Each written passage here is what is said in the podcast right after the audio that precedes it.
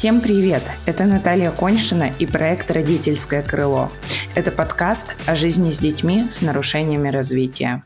Всем привет! У меня в гостях Нелли, мама малышки по имени Лая, и сегодня мы обсудим вопросы особенного родительства в Испании. Нелли, расскажите, пожалуйста, о себе и о вашей дочке Лае. Лая мой единственный очень долгожданный ребенок. Ей сейчас 2 года 10 месяцев. А я 10 лет уже живу в Испании, в Барселоне. Лаюша тоже родилась здесь. А я переводчик испанского и английского языков, и мне 39 лет. А скажите, а до Испании вы жили в России? Да, я жила в России, в Москве. Скажите, а как вы узнали, что у Лаи есть особенности развития? Это было понятно уже сразу же после рождения или в более старшем возрасте? Вы знаете, а, так как роды были немного сложные, у ребенка был респираторный дистресс, она была пять дней в реанимации после родов. Есть и самостоятельно дышать она начала только на третий день, поэтому я всегда очень следила за достижением всех важных пунктов развития малыша. У Лаи очень а, был выражен а, рефлекс Моро, который держался почти до пяти месяцев. Четыре месяца были пароксизмальные неэпилептические судороги. Мы делали контрольный ЭЭГ для исключения эпилепсии. С первого дня был рефлюкс, хронический запор. И я понимала, что все в купе связано с незрелостью нервной системы. Для меня, как мамы, очевидно, все стало в период с 7 до 11 месяцев, когда в большом количестве появились повторяющиеся движения, стимы. Я все время искала м- сенсорные стимулы, билась или терлась лицом о подушки, она облизывала стены, балансировала да, и, и тому подобное. При этом она отвергала во время игры практически все текстуры и с 11 месяцев начала методично отказываться от продуктов. В 18 месяцев я сменила педиатра, так как наш педиатр не придавал значения, что у ребенка с 12 месяцев не было ни одного жеста, она не реагировала на свое имя, ее не интересовали игрушки, визуальный контакт был очень бедный, так скажем, да, в словаре было только одно слово. На уровне крупной и мелкой моторики Лайв всегда развивалась нормально, но вот эти вот сенсорные проблемы, да, отвращение к текстурам, пищевая избирательность в купе с очень сложным переходом на кусочки, плюс нарушение сна, плюс эм, отсутствие указательного жеста до 24 месяцев, отсутствие других жестов, например, «привет», «пока», да, до 21 месяцев у нее было. И нереагирование на имя до 19 месяцев. Ребенок, например, никогда не танцевал. Огромное спасибо нашей замечательной русской школе здесь, в Барселоне. Они в ней открыли желание танцевать впервые почти в два года. 21 месяц эм, у нас здесь эм, так скажем, а, плановый осмотр всегда у детей, и новый педиатр однозначно сказала, что это очень похоже на раз. Я сразу обратилась к неврологу. Здесь еще у нас такой момент а, по государственному страхованию в больших городах очень большие очереди к специалистам. Мы, например, запросили психиатра по госпрограмме в 21 месяц, но наше официальное обследование назначено на 38 месяцев ребенка. У нас здесь в Барселоне две крупные государственные клиники, где есть отделение аутизма. Одна из них детская. И как раз в этой детской клинике есть возможность прийти к специалисту частным образом в самые краткие сроки, что, в принципе, я сделала. Соответственно, невролог частный направила нас на генетику, так как у Лаи гиперполаризм – это, кто не знает, слишком э, выраженная, слишком большая дистанция между, э, между глазками а, и на диагностику АДОС. АДОС в два года у нас вышел отрицательный а, по нижней границе, то есть у нас вышло 8 баллов, а в Испании считают аутизм от 9. Тем не менее, моторика у нас была по возрасту, интеллект у Лаи практически на год опережает э, интеллект сверстников, но ее экспрессивная речь и коммуникация на тот момент э, в два года претерпевали э, задержку в 13 месяцев. Еще через три месяца, в 2 и 3, у нее зацвели все симптомы аутизма пышным цветом. У нас появились э, мелдауны, самоповреждения, отсутствующий взгляд, очень ярко выраженная ригидность мышления, ухудшилась пищевая избирательность, нарушение сна, валяние да, при каждой смене деятельности. Гиперактивность взлетела у нее с 10 до 100. Функциональная игра у нас, к сожалению, до сих пор очень скудная. Ролевых игр нет, только имитационные. И я понимаю, что в любой момент может пойти худшую или лучшую сторону, потому что ну, аутизм это не про степени тяжести, а про то, насколько вообще ригидность позволит ребенку и в будущем взрослому человеку а, приблизить свое функционирование, свое функционирование к нормотипичности. Да? Поэтому я не удивлюсь, если раз проявится еще сильнее и в другие какие-то ключевые годы ее развития, в 5-6 лет пубертат. Здесь вообще в Испании по протоколу Проводится всегда сначала генетика, кариотип, синдром X-ломкой хромосомы, АРАЙ для выявления прямых мутаций аутизма. И второй этап – это полное секвенирование экзома у родителей ребенка. Мы как раз на этом этапе находимся сейчас. Нас частно в раз в месяц э, ведет невролог, раз в год нам делают контрольный ЭЭГ, так как эпилепсия, поправьте меня, если я не права, э, может проявляться у 46% да, а, аутистов. И в 6 а, лаи сделают диагностику СДВГ. Это еще один синдром, который очень часто идет а, об руку с аутизмом. Нам также делают контрольную полисомнографию каждый год из-за тяжелого нарушения сна, анализы крови для контроля железа и других элементов из-за пищевой избирательности. По госпрограмме нас ведет генетик. Раз в месяц Лаю оценивает также психолог, психиатр ведет контроль каждые 6 месяцев, и в ноябре, когда ей будет 3 года, ей проведут еще раз АДОС и дадут бумажку от государственного уже госпиталя о том, что у нее аутизм. Кроме того, поставят степень. На настоящий момент у нас диагноз э, высокофункциональный аутизм первой степени от э, частного невролога и диагноз э, мультисистемное нарушение развития от психолога госклиники. Этот диагноз дают в госклиниках все, всем детям, э, кандидатам на раз первой степени до трех лет. Официально а, в госклинике аутизм первой степени до трех лет не ставят. Соответственно, диагноз, который у нас есть сейчас, нам позволил а, запрашивать инвалидность. Нелли, а, спасибо большое за подробный рассказ. Мне как неврологу очень приятно слышать, как вы грамотно и глубоко изучили состояние своего ребенка. Это очень важно, что вы отмечаете, что первые проявления аутизма вы заметили еще до года, ведь совсем еще недавно средний возраст постановки диагноза аутизм был три с половиной года. Сейчас же все исследования направлены на раннюю диагностику. И вы абсолютно правы, что степень функционального состояния у таких детей действительно может сильно отличаться. А, мне было очень интересно узнать о том, как вас обследуют и наблюдают в Испании, и что там присутствует такой комплексный подход. А, это очень круто. К сожалению, сейчас многие врачи у нас в России разделились на два лагеря. А, первый – это те, кто слепо следует принципам так называемой доказательной медицины, и они пропагандируют, что если у ребенка аутизм, то никаких дополнительных методов обследования, в том числе энцефалограмму, о которой вы говорили, им делать не нужно нужно. А, другой лагерь специалистов продвигает комплексный подход. И это очень здорово, что у вас в Испании с вами работает целая команда специалистов. А, скажите, пожалуйста, до, того, как у Лаи стали подозревать аутизм, знали ли вы вообще, что такое аутизм? Возможно, у кого-то из ваших знакомых э, есть дети с аутизмом. А, да, конечно. Лая а, родилась после нескольких попыток ЭКО, и еще во время проведения ЭКО я была подписана на многих мам, с кем-то познакомилась в клинике репродуктивной медицины.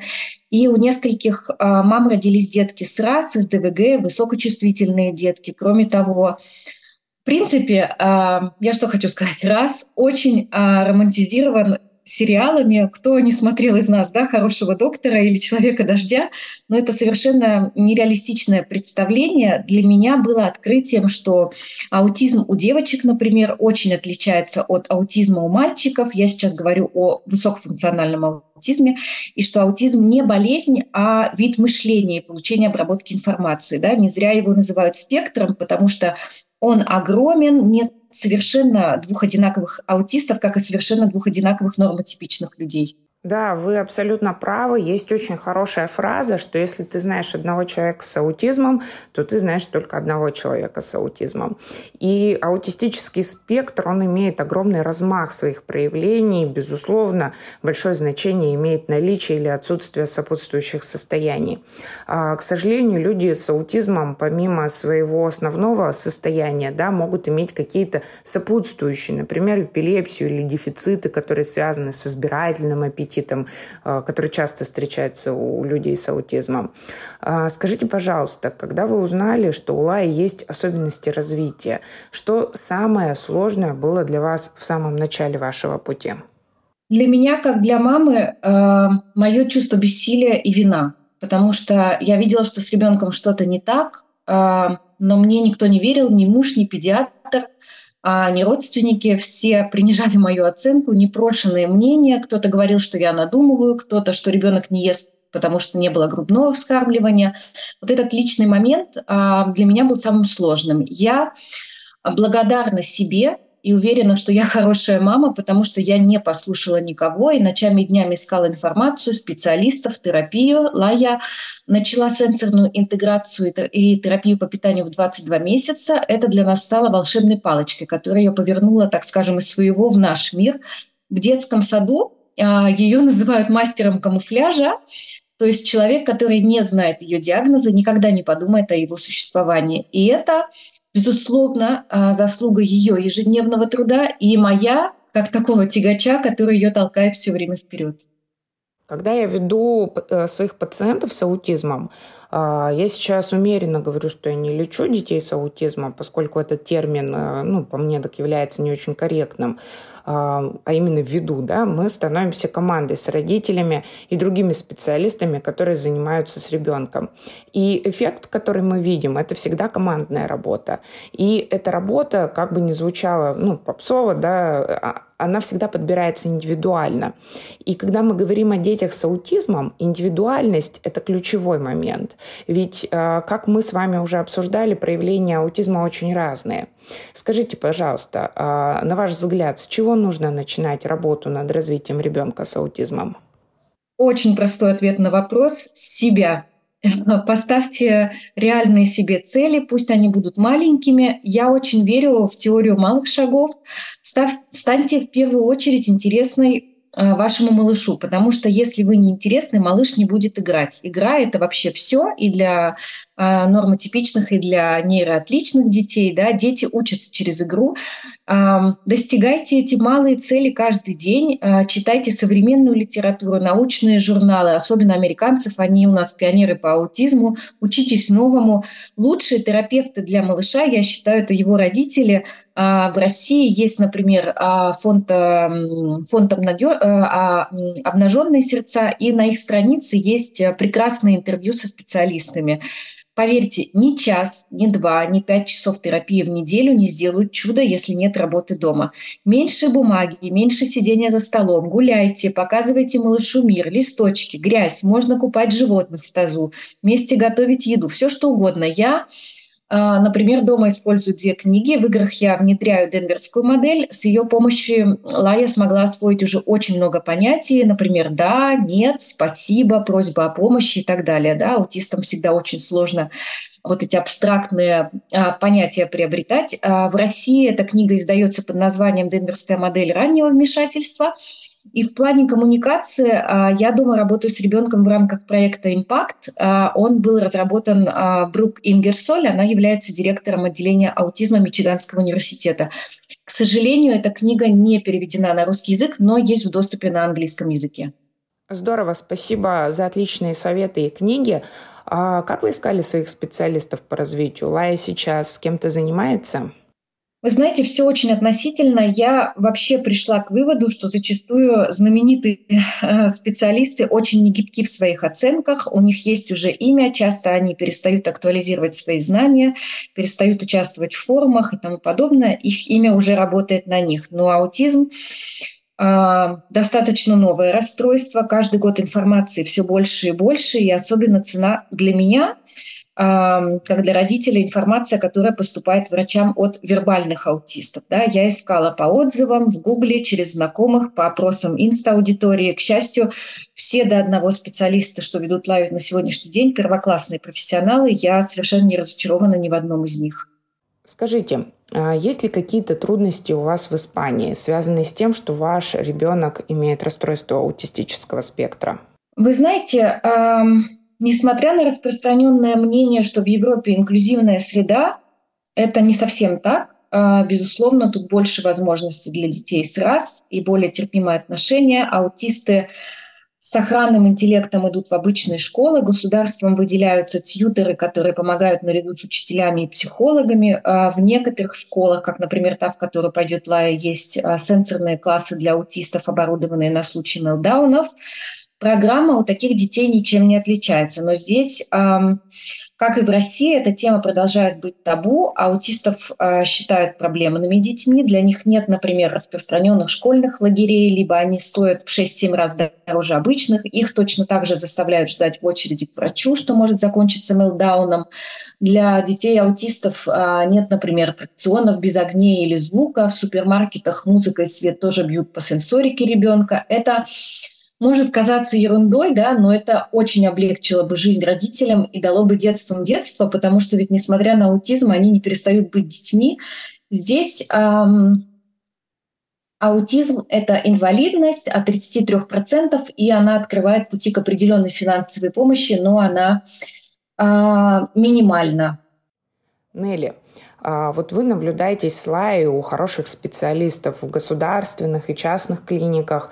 А, скажите, насколько это проблематично? Как сложно добиваться направления, например, на то же самое энцефалограмму?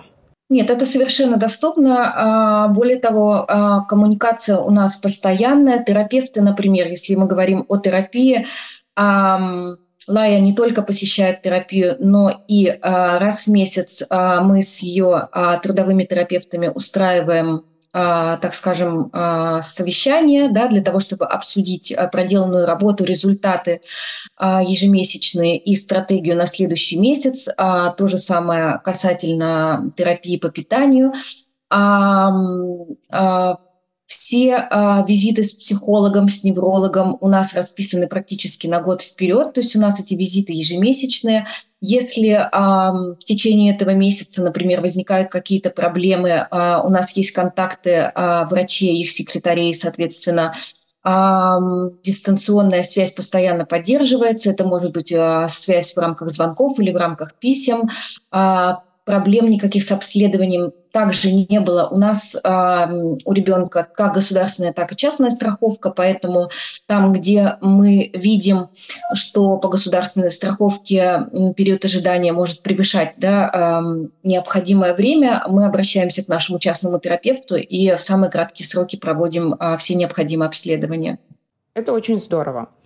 А, Нелли, как вы относитесь к родительским сообществам, которые посвящены детям с нарушением развития?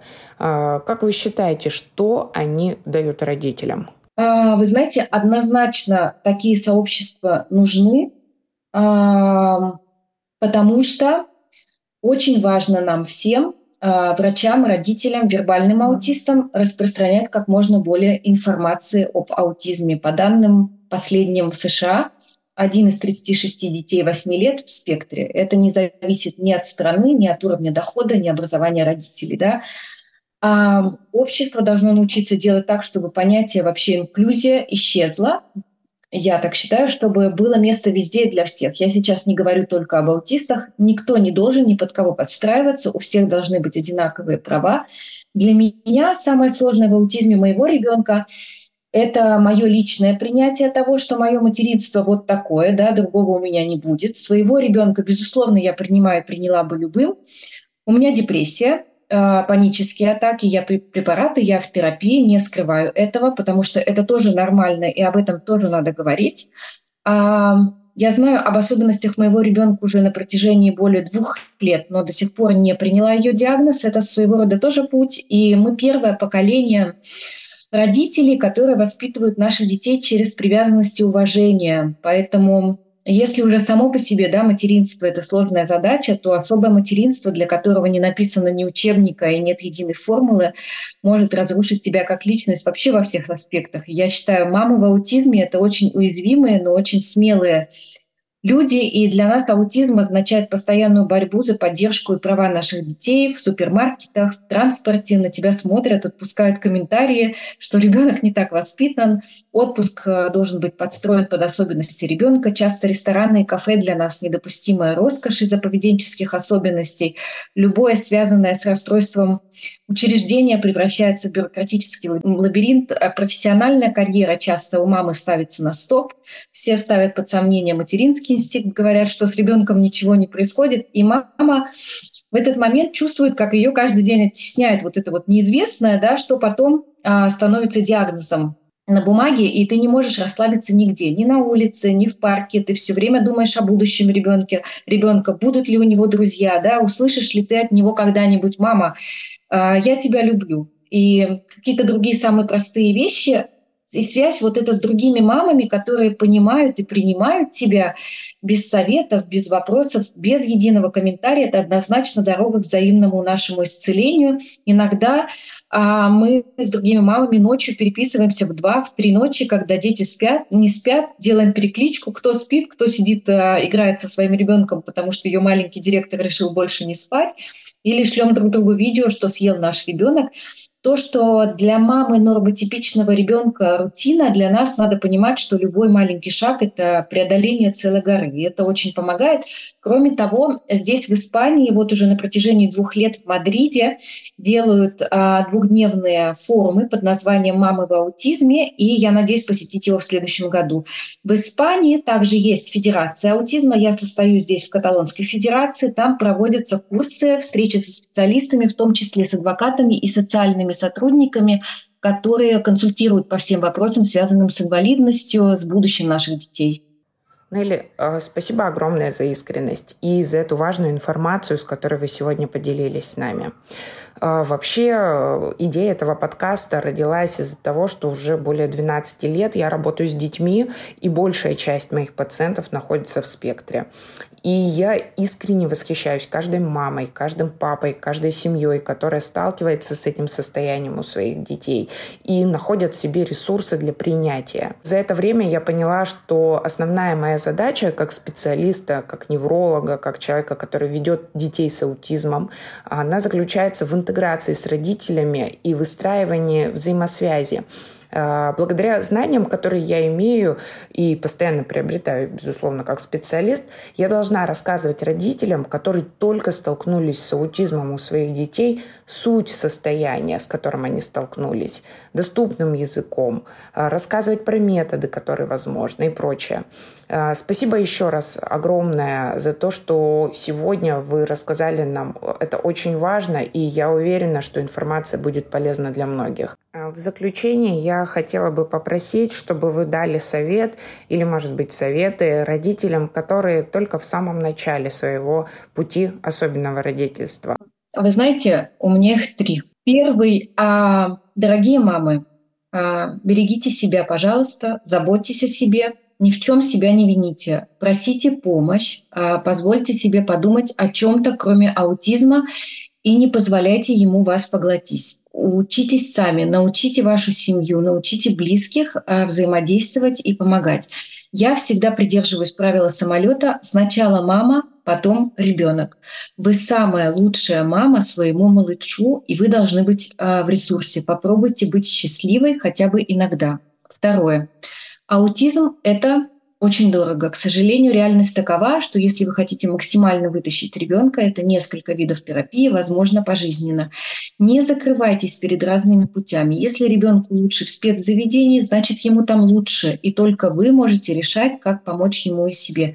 Ищите своих специалистов. Если сомневаетесь, не останавливайтесь. Ищите лучшее для вашего ребенка и себя. И последнее, третье. Говорите, пожалуйста, об аутизме. Нам надо всем вместе перестать делать из этой темы табу. И я вас очень всех крепко обнимаю, дорогие мамы, потому что вы каждый день делаете невозможное, чтобы ваш ребенок был счастлив. Нелли, спасибо вам еще раз большое. И я хотела бы пожелать удачи вам и Лае. Спасибо.